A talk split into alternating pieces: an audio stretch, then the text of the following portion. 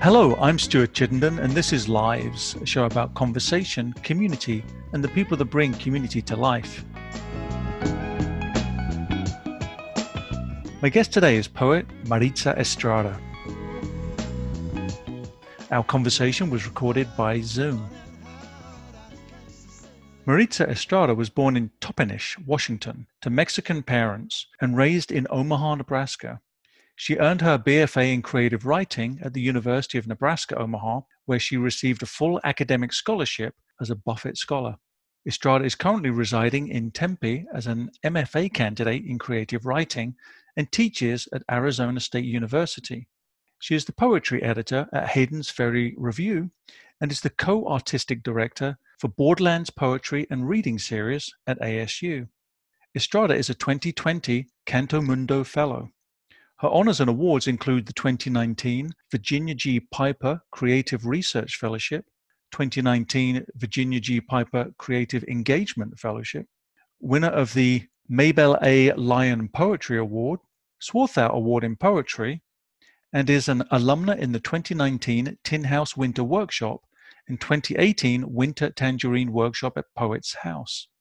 Her work can be found in Pigeonholes, Blue Mesa Review, Rio Grande Review, The Flat Waters Stirs, an anthology of emerging Nebraska poets, Misbehaving Nebraskans Anthology, and thirteenth Floor Magazine. Maritza, thank you so much for being on the show. Thank you for having me, Stuart. Uh, how could anybody not be struck by your inclusion in the Misbehaving Nebraskans Anthology? What does it take to become a misbehaving Nebraskan? Mm. I remember when that When that call of submissions happened, it's probably around summer twenty seventeen, and I think the book came out uh, December twenty seventeen. But yeah, I remember the the call for submissions, and it said something like, what, what does it mean to be misbehaving and to be in Nebraska? So I thought a lot about landscape. I thought a lot about um, beer for some reason. Midwest gets that rep, um, which I, I, I love it. um, But it, it also made me think about the weather also too, how the weather can also make us enter sort of like these these wavelengths, because I, I notice a lot of my dear friends and, and family members um, and classmates at the time, always in the wintertime, people would start kind of getting depressed. And it's like, oh, it's so cold. There's nothing to do indoors. So I don't know, just sort of dipping into that kind of mindset for misbehaving poet. What role has poetry played in your life? Mm. Um, I think poetry has always been there with me before I could name it. At a young age, I moved a lot, uh, states from where I was born to where I was raised to where I'm at now. And I always had sort of that, that kind of head mindset of why am I always moving in schools and houses, and why am I feeling like these deep questions? And I think one of my first moments of writing that I feel like I could name something, I was probably in the fourth grade, third or fourth grade. And I remember just having a sort of a journal, a little small journal, and, and saying like, I see these differences happening in the classroom and this doesn't feel right. And it, it might be a little vague right now, but, you know, just noticing racial injustices or or the way that pedagogy was working back then, and knowing like this doesn't feel right and letting that go, but always had that mindset. And I think once I was in, in undergrad school at U N O, I remember we were required to take a intro to autobiography reading and writing class. And I was introduced to the best teacher I, I could ever have and mentor, Todd Robinson. And he he kept pushing me, and I was a freshman, twenty thirteen, and I saw him again the next year for an intro to creative writing class, and he would say, buddy, you got something, and I would say, no, no, no, I'm going to be a pre, I'm a pre-med, I'm going to be a doctor. But I think around that time period, I, I thought a lot about, like, I'm still, I still have these questions about life and nature and, and grief, even in studying, like, organisms and species and spending a lot of time in labs. And then one day, it must have been spring, summer twenty fifteen, and around that time period, I, I saw, and I kept thinking, like, this is this is something that I really enjoy, and and I could see myself doing this for forever. And then I had a dream that I was a poetry professor, and I had students around, and I remember just like teaching and having a conversation with them. And then eventually I woke up, and then I said, that's what I'm supposed to do. And then I changed my major, and like the rest is history, and and a lot's happened. And now I'm at A S U in my second year of grad school. I have one more year left, and I'm actually teaching a poetry class. This, and this is my first time, and I, there's there's just something very tender of how that all happened in full circle. You mentioned a mentor in this situation. How do you see your role at A S U being a teacher of this form, this art form, this form of creative expression? How do you see your role as a mentor, as a teacher in that context? Yeah, it's a, as a role as a mentor, teacher, editor, um, also student. I'm taking classes. Um, it's something that I don't take for granted. It's something that whenever entering the classroom, or when I did, because now we're doing Zoom classes and meetings, um, I always would have to tell myself, like, like how the, the my previous professors and current professors would show up for us students. Like, I want to do that same to them. I want to bring in that that rigor that was taught to me through my professors at U N O, because I'm I'm a firm believer in like creating an environment where everyone is like equal, and it's not this sort of like, I am your teacher and I am teaching you these things. It's like, let's let's sit in a circle, let's be in conversation. Um, my professors always say, um, oh, one of my current professors, um, Natalie Diaz, she she uses the word wonder and possibilities, and inevitably that word also then I pass on to my students and say, like, there's so many possibilities. And yeah, and I, I, I try also to give them as many sources and, and ways of looking at language early on. Um, so for example, earlier on in the semester, we looked at Solmaz Sharif's book, Look. I believe it was a twenty sixteen, twenty seventeen um, finalist in like the National Book Award. And I would tell my students, I'm just giving you a lot of like reading material, because in this stage of intro to poetry, you're probably going to be introduced to the history, the inheritance of what poetry is. Um, I think a lot about um, William Carlos Williams. I think about um, a lot of white male writers, um, so to say. But it's like, no, let me also give you this lens of, of diverse writers. And I think it might be more exciting. You alluded to the emergence of poetry in a way in your life before you even could give um, a name to what that was for you. So I, I want to back up just a little bit and ask you maybe just to share a little bit about your upbringing and um, what your life was like. Well, I'm Mexican-American. Um, I speak two languages, uh, Spanish and English, of course. And um, I consider Spanish my, my native uh, tongue. I remember listening to it a lot growing up in the household, but there would also be a lot of English. So um, English from uh, predominantly like my uncles. What's interesting about that upbringing, I would say, um, I, I was born in Toppenish, Washington. It's a, it's in the Yakima Indian Reservation. I'm not native, but my, my, my dad sometimes jokes and says, well, you, you kind of look native. And it's a very small town. And I stayed there until I was probably four years old. And then we we moved to Nebraska for more work opportunities. My parents worked. They were migrant workers. They they picked apples seasonally, asparagus, peaches. Um, so I, I saw a lot of fruits in my house um, at that time. A lot of memories there. Um, always a sweet tenderness towards apples, and manzanas are something that I consider like even an emblem t- till today. And it's like, whenever I see something, it's like manzana, like it brings you me back home. So there was that, beautiful memories there. And then Nebraska from like five to twenty-three.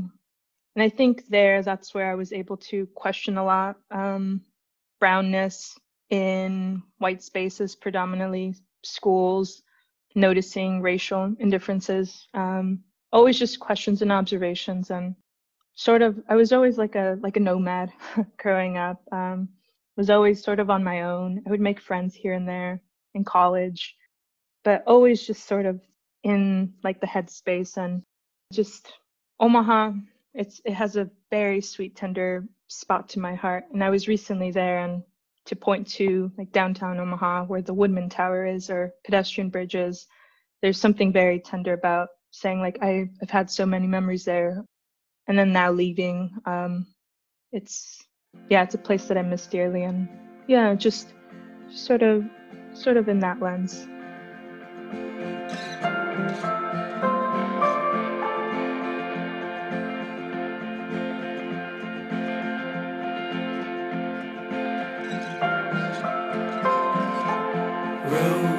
Sign, white lines, long drive, and I'm feeling something holding me back. Cut ties, no lies inside, and I never meant to say that. My eyes wide, I'll run and hide, seaside, and I never wanna go back.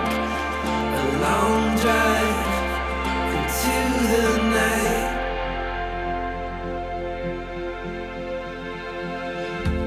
Old ease, quiet streets, salt sheets, didn't realize what it meant then.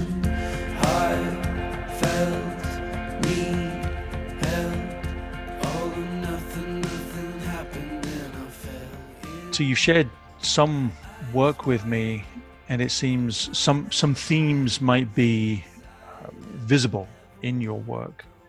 And I don't want to put words in your mouth, but I, I want to invite you perhaps to share what those themes might be and, and how you're trying to make sense of them in poetry. So, for example, um, a couple of the pieces you shared were, I feel, quite personal and put you quite centrally in the frame of the narrative that you were presenting and the issues you were talking about. And then some of them seem to deal with this idea of um, your physicality, your your body, but also your sense of physicality in terms of place. And then I certainly want to talk about language and, and the degree to which you mentioned being Mexican-American, but how language itself and maybe cultural identity is being explored in your work. So all sorts of different themes. And I, I'm wondering if you would mind speaking a little bit to the themes you're, you're wrestling with. Mm, it's a good question. When you mentioned those pieces that I'd shared, um, the first piece that popped to mind was an essay that I wrote called How to Celebrate. And I something that I always tell my, my peers here at A S U, and that I've recently shared with my students, is the body always knows before mind.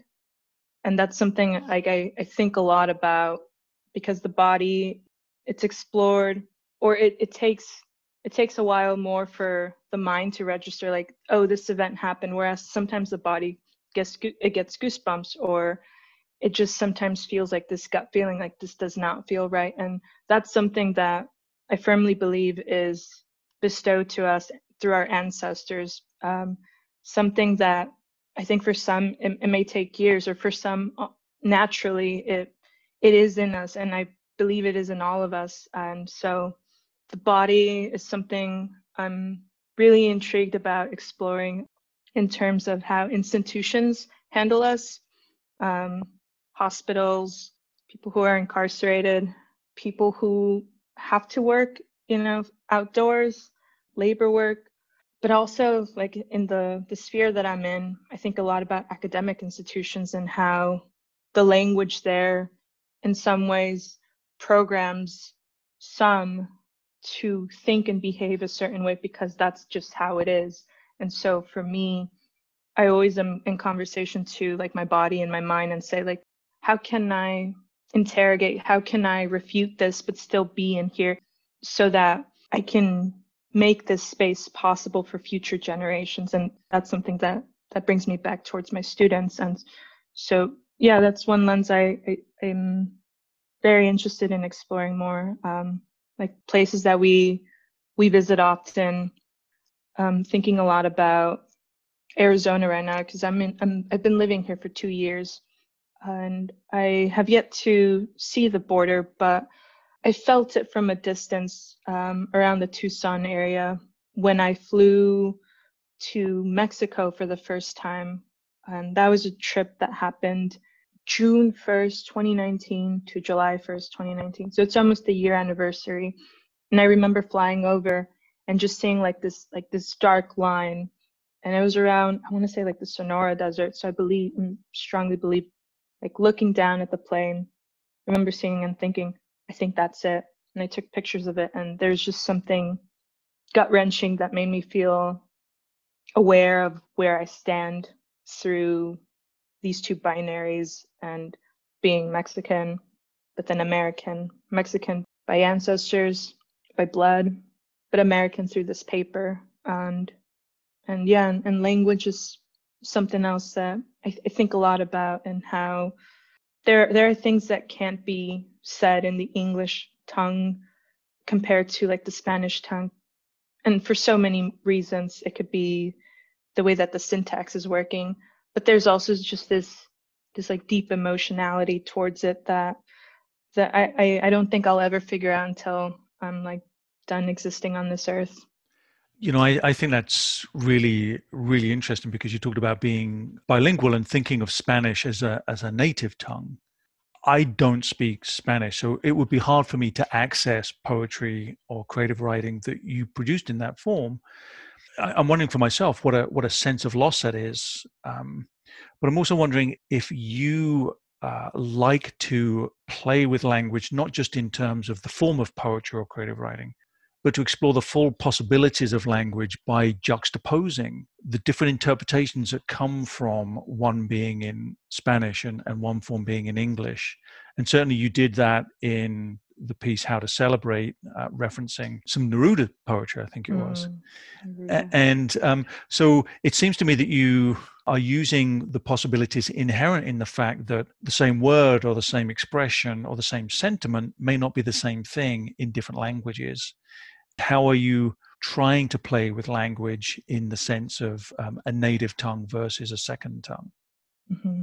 Good question. Um, yeah, recently, I've, that's something I've been thinking a lot about, of like some of the mo- most recent work that I'm working on, um, and then, that I'm still holding tender to my heart. Um, I'm not quick to publishing and saying like, here, here, here. I, with anything that I write, I always want to hold it and be careful with what I do um, with Spanish and English. Um, and sometimes how often um, with like brown narratives, sort of it's already assumed that uh, because of this background, then for my audience, like I am going to perform both languages. And that's something I've been thinking a lot about, performance. And so even with poems to, to include both languages, why is that reasoning? Um, I think that's where I'm at right now. Um, and sometimes when I'm writing, and if I include possibly um, some autobiographical work in poems, when the Spanish does come out, um, I could see it coming out of my grandma, my abuelita, or my mom or my dad saying something in Spanish to me that in those words, in that line, it has a soul and a spirit to it that I want to hold it forever, so I will not change it and keep it as is and have it that way for whomever can understand it. But I know most importantly, it's to archive. That's something I'm thinking about. Um, yeah, yeah. Un, dos, tres.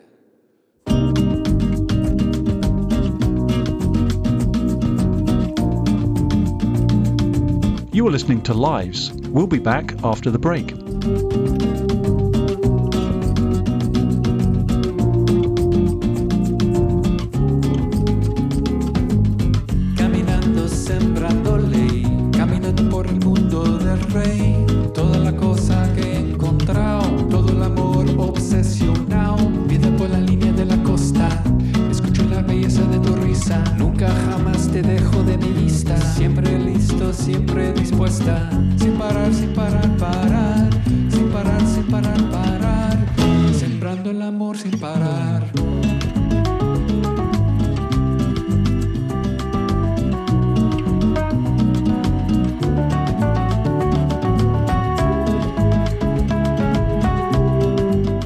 I'm Stuart Chittenden, and this is Lives. My guest today is poet Maritza Estrada. Our conversation was recorded by Zoom.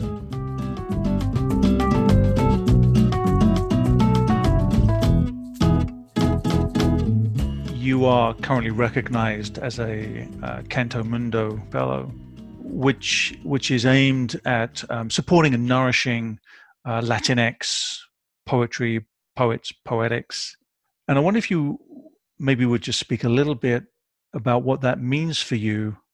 Yeah, so with the uh, Canto Mundo, um, it's an organization that is there to uplift and support um, Latinx writers, um, Afro-Latinx writers, and it's perhaps like the only space that's there for Latinx people. And I just remember at a young age, like looking up to that and and looking at the recipients and and thinking like, wow, like that space is open like for us. And and sometimes in entering other spaces, like we're the minority, and to have that again, like for us, like it's something that, like, I remember receiving the news um, when Carolina Ibade um, called me and left me a voicemail, and, and we're messaging and just thinking, like, did that happen? Because it's very hard to get in um, because it is so limited, and they can only take a small amount per year, and a lot of people apply. And, and so I, I, I view that that space as, like, encouraging of, like, gathering us so that we can share these ideas, our writing, dialogue, these things that we talk a lot about, like landscape, language, um, because it, it's already ingrained in us. Uh, family, um, you know, experiences with school, because it varies per person.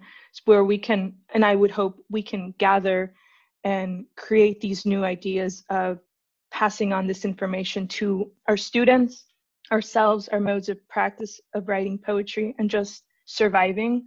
So that's that's something that, um, in regard to that, I, I am, I am all for that, because I, there's other organizations out there um, that are there for other um, minority groups. Uh, so the Kundaman um, for Asian Americans, there's the Kavekanam for African American folks. So, like, they're there for us, and and in doing and participating in that, um, then we can, like, do more work, and and it does help us. I'm certainly in no way questioning the, the, the merit of any of those organizations that, that you referenced, um, nor what a prestigious opportunity it is for you to be involved in, in a space like that and to celebrate that. So with that caveat, I guess, being said, I also know that your writing and your potential is, is also so rich and needn't necessarily be constrained into representing some Mexican-American viewpoint, because that seems too delimiting. And so I'm, I'm wondering to what degree any expectations that you perform as a Mexican-American creative writer can be limiting to you in some way, if you've encountered that at all, or um, or not. Mm, yeah, no, and um, yeah, um, sort of kind of going back to body and, like, um, from the get-go saying, like, this is what I am, is sort of in relation to whenever we enter spaces, like, I mean, people have eyes and ears, and um, we we can sort of see, like, oh, like, or maybe assume. So I think for me, sometimes I have to say that this is where I am, this is who I am, and this is where I'm from, because if I if I don't name it, then someone else will do the work for me, and it's like, um, like, no, you won't do it, like, I will. I think, like, my background, that's who, that's where I, I come from. But there's so many things that, like, I want to write about, and I do write about. Um, so I, I don't feel limited. I, in some ways, I feel like with everything that I've been recently working on, it's like, I want to disrupt something. I want to make people think a different way. And what I mean by that is, I mean, I've been, I've been making poems that aren't a stanzaic line, you know, a form. There's poems that are in landscape, that include images, and there's some that include maps, there's some that include, like, a lot of fact statements. And I would hope with what I'm doing right now, um, I just want people to think a different way, and, and not just say, oh, this is a book about what it means to be Mexican American. That's just a slice of who I am. Um, I'm interested in in science. I'm interested in plants. I'm interested in the Saguaro Desert. I'm interested in a lot recently towards bougainvilleas. I there's just something very tender in how specifically bougainvilleas, they're here in Arizona. They're also in Mexico, and they, they pronounce bougainvilleas over there, bougain, bougainvilleas, and they, they're different colors too. So I think that's so fascinating in how that is connected and tethered to other things that I'm related to. So it's like a whole, and I've been telling my friends recently, it's like everything that we're writing, it's like a bracelet. So you're just adding another, like, you know, like little dot thingy, and then you tie it. So there's just so many things that I'm excited writing towards, and maybe some may not mesh well with it, but that's okay. Like, I'm just all possibilities.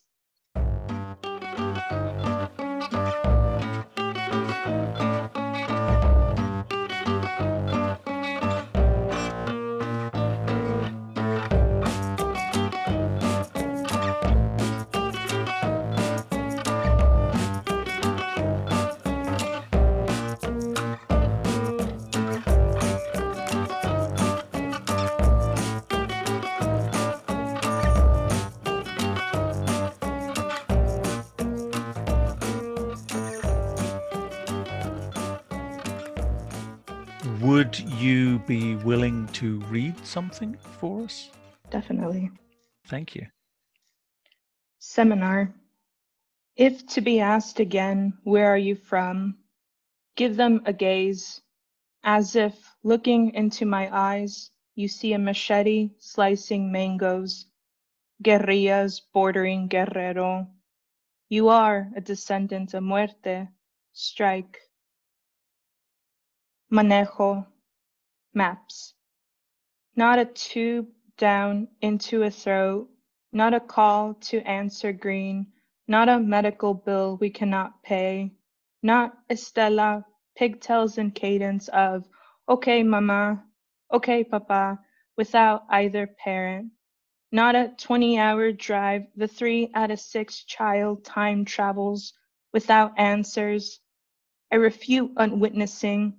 Not one more call, drive, gas pump feeds machine, which advances me, which if no one documents, all is erased. I love you. I'll do one more. This is, um, I'll, I'll read one more. Um, this one's very tender to me. Um, obliterate ombligo, and with ombligo means belly button or navel. Um, so I remember visiting Washington, my hometown in Grandview, November twenty eighteen, and it had been fourteen years since I had last been there, when I was like four years old, or actually nine, from a family trip. And like, there were so many parts that I wanted to like see. The hospital where I was born, I wanted to, my my grandma and my my dad actually ended up visiting also, and they showed me, like, this is the house where you grew up in, and then this was the other house. And there's just something very tender about having both my grandma and my dad with me, and archiving and documenting a lot. Um, so yeah, this is Obliterated Ombligo. When I returned to where I had left my umbilical cord, I walked foot by foot, attempting to revive before I learned how to breathe. When I say breathe, I mean vivid. I mean the paralysis between alive and half dead inside my mother. Alive when one solitary cry into earth fills the delivery room with lágrimas. Announcement, announcement, time, baby's weight, sex, nationality, parents' nationality. To the receptionist, I said, I was born in this hospital. I need to retrieve my umbilicus. I no longer reside in the mountains, have migrated to the desert, deserted the prairies, desired for fourteen years to return to Abuelita, whom taught me how to masticate black beans con tortilla. Call me fantasma, rover, chipilona, mija, or emi. Walk, caminar, walk, caminar. The receptionist said, "Good luck. This place is small."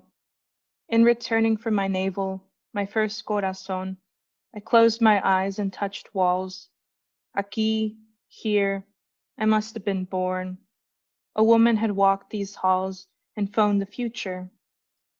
Every day we speak, two hours behind in the past, and right when I think I'm closer to my belly button, dust storms come from dark. A scorpion refracts in light. I open my palm ready, entiérrate en mí. My skin like sand, my body one day beneath glass. Possibly, I'll never understand the cycle. Vivir, mover, regresar, morir. Live, move, return, die. How many exile lives have I lived? Mouth opens for aire, mis ojos. Thank you for reading. That was beautiful.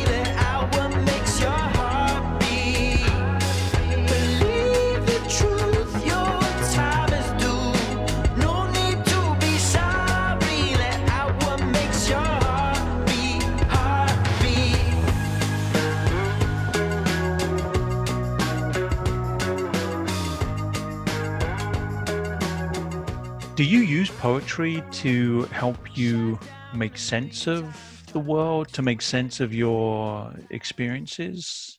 And I'm wondering if poetry itself enables you or makes you look at the world differently. Yes, to make sense of the world, um, to make sense of how it's always constantly moving and changing, um, and where I and, and certain community members and all people have a role in it. It's like an ecosystem. So it's like we're just all breaking up into each other. And to understand, yes, um, to question, to think of futurity, to dream, to enter headspaces, emotional states that I think sometimes it can be it can be difficult to enter. And when entering those headspaces, the highs and the lows and the in-betweens, I think there it requires a lot of patience, um, a practice of silence, kindness, um, and madness also. So, and a variety of each, and to make sense of that. And and I've always um, I've always paid attention, but there's just something about like grabbing a pen and paper and making it a physical, tactile act to where then to have the hand and the mind both in that act, it makes it more certain, like this happened or is happening or will happen. And with poetry, um, naming and saying like, this is what I do, this is my craft. I am a poet, I am a professor of poetry, editor in poetry. There's something in that where it is a responsibility, and it's something where it is my duty to be always um, aware of, of everything, um, whether it's the COVID situation happening right now and that, or whether it's climate change, or whether it's like borders, um, or even to the small minute thing of time zone change differences. Like that's something where I, I have to pay attention and, and always, um, jotting notes down always. Uh, it could be receipts. It could be, I was recently on the road, um, returning back to Arizona from Nebraska. It took two days, twenty hours. Um, the first day I was on the road for fourteen hours. The second day was six hours. And one way for me to, to think about so many, so many things about traveling, I guess, back into the past, the time zone change happened, and the COVID situation and thinking about family. There's something about where in each stop that I ended up getting gas, I would check the time. So I would, in my notes app, I put like fourteen dollars Trinidad, Colorado. So like, you know, and it went from Nebraska to Kansas to Colorado, New Mexico, and then Arizona, always keeping track of that as if to allow me to make sense of this situation that's happening and and while also being on the road. So yes, it, and I agree to that. And to to credit my professor, Anna Minardo from undergrad, uh, she teaches at U N O. She, one day she looked at us and just said, it's your job. Like, that's your job to do. You're, you're writers. Like, you're supposed to always be atten- attentive to the smallest and the biggest things. And so thank you, Anna.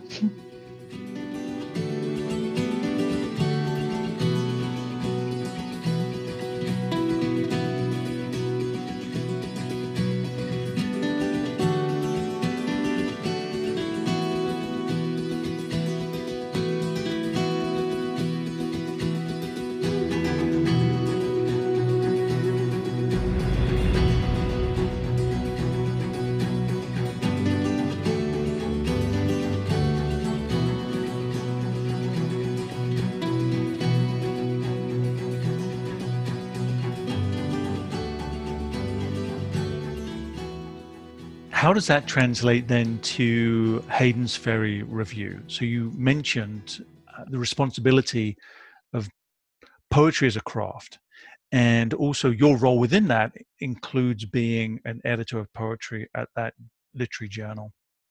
And it is your job. Um, there are some practical issues here, but I also think maybe some fairly grand ones to do with what is the place of a literary journal in the twenty-first century. Mm. What is the role of, um, what is the responsibility of an editor in, in that context? But maybe first I just want to ask you perhaps just to talk about the practical issues of being a poetry editor. Mm. Practical issues with poetry editor. Um, yeah, we receive a lot of submissions for Hayden's Ferry Review. Um, I'm the poetry editor, so I, I look at all the poetry submissions, and we, we're we're a huge team. Uh, we got fiction editor, we have the editor-in-chief, we have um, readers, interns. So it's a team, again, back to like the ecosystem. It's not just one person making the final decision. Um, we recently had our deadline for March thirty-first, uh, but I think we're still taking submissions. And so it's all, all unsubmittable. So there's poems. I People can submit up to six poems. And yeah, it's it's something also I'm, I'm very careful with handling, um, sort of to think like these poems could be the poems of my students, or this could have been a past self too also doing it, whereas someone else is looking over the submission. So would I want someone to handle my submission with care? Yes, of course. So I will do the same. And yeah, it, it does take a lot of time to look at poems. Um, I look at, I, I read them all, and I, I think the, the the hard part is where, like, you wish you could take them all, but for an issue, um, there's, you know, like a page limit, and it's not going to be three hundred pages. It's probably going to be around the one hundred page mark. So because of that, the stakes then become higher of, like, what is a poem? So then I, I do wonder, like, what poems are currently fighting for my attention? And that's something that I always think about. And I, it does require a distance where I have to look at the poems and say, like, I'm not going to look at who the person's bio is or who their background. It's the poems. And I'm a firm believer that the poems will fight for you. And I always have to enter in a good headspace. So, um, in a, in a, like in the mornings. So poems that, something that you brought up earlier, that play with language, um, play with syntax, something that can be universal. There's grief poems, there's poems about love, desire, but there's also poems about thinking about like borders, thinking about um, like smoke, not just as like this element, but as like a form. Like that, that's a recent poem that we got from our last issue. And like that one blew my mind because it had so many layers to it. Um, So anything that, is, that, I, that I feel like is new and I feel like maybe, I could be wrong, but maybe in other journals, um, and actually I might not be wrong, but other journals do have a taste, and every journal does, or like a style, and it will vary per year, per issue. Um, but I'm always down for the ones that seem odd, the ones that's, that I feel like maybe fifty years ago wouldn't be told that that's a poem. Like, th- like I am so for like disrupting what poetry is, and and oftentimes the people that do write those poems, I then come to realize they're from um, marginalized backgrounds, and I'm like, like, oh, okay, so like this is this is why like this is fantastic. Well, so, for so many reasons, but it's not surprising, I guess. So what then do you think of is the role of a literary journal today, and what might be its role in the future? It's something um, me and some of my team members have, have spoken about. Um, will it eventually not be a paper issue, and then will then only be online? And what does that mean of online interactions? And we do, journals are online, Twitter, Instagram. Um, but the thing about how the internet works, I guess, in terms of like literary uh, journals, is sometimes some track a lot of feed um, and some profiles don't. So I think that goes back to how can you engage with your community? How can you engage to people who are interested in, in literary journals and, and poetry, writing, contemporary? Maybe that's not necessarily mainstream. So I think there has to be a, a way for literary journals to to start thinking, and I know a lot are of like engaging with people um, and not just saying, here's a product here, because that kind of goes back into like consumerism, like here, but it's like, but why? Like, like I don't, I'm not affiliated to this journal.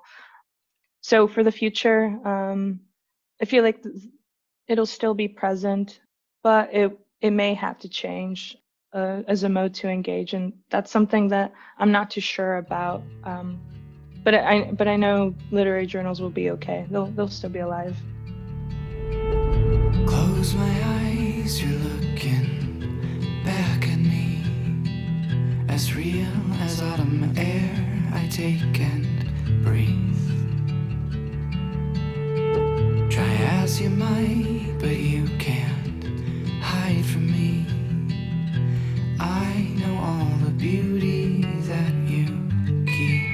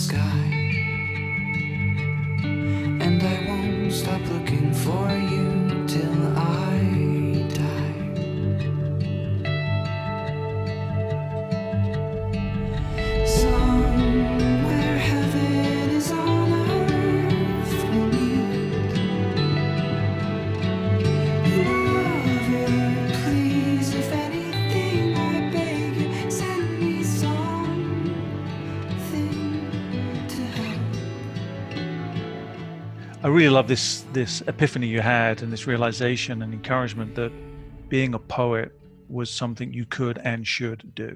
But if you weren't a creative writer, what other art form do you think you might have pursued, or would you have liked to have been a master of? That's a good question. Um, maybe the art form is the one that I had to let go, and that was medicine. So...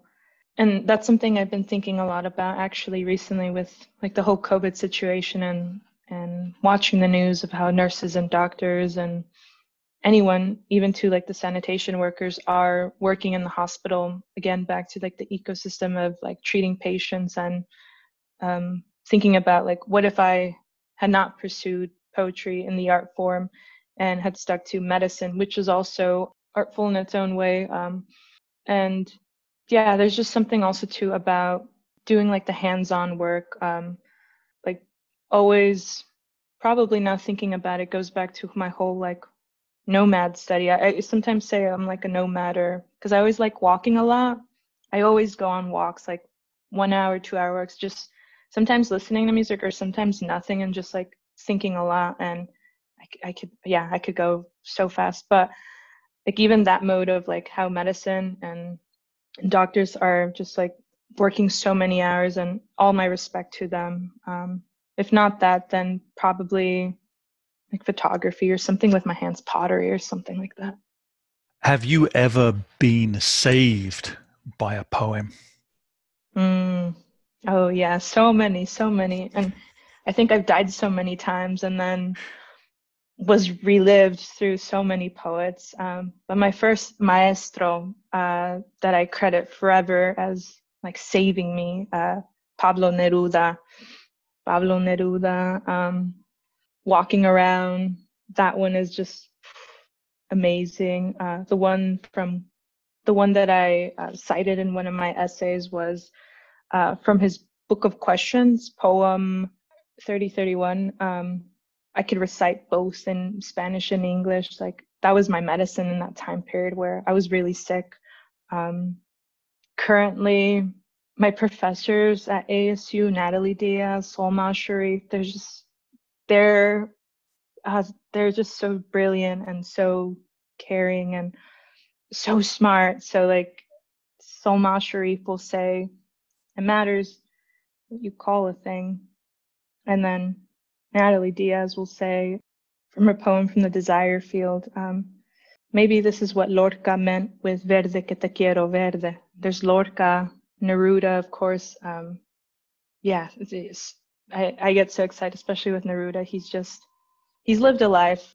He he grew up, he grew up in, in poverty. Um, his parents were, his dad was worked out, I believe, in like the, the mines, the railroad. And so to to be in there and to always be walking around and, and thinking a lot about his Chile. And then eventually he he got into politics, and then politics, poetry, and then he was like the pop star of poetry, um, respectfully. There, there's something about him too where he he one time said, "As you soy Pablo Neruda, one day when I when I die, people will still be talking about me and reciting my poems," and he's correct.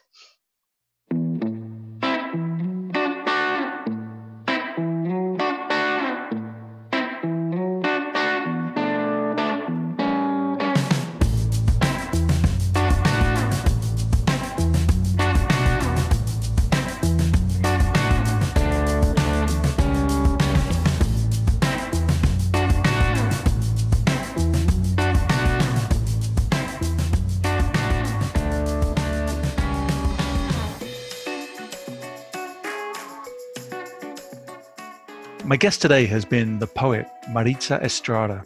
Our conversation was recorded by Zoom. Maritza, it's been a real pleasure to chat with you. Thank you so much for being on the show and reading. Thank you so much, Stuart. This has been amazing.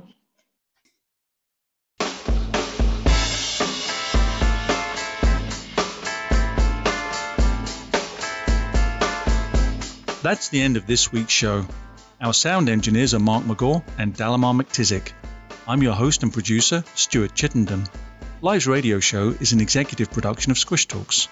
Find links to podcasts of this and previous shows via our Instagram and Facebook profiles at Live's Radio Show. Join me next week for more conversation, community, and the people that bring community to life.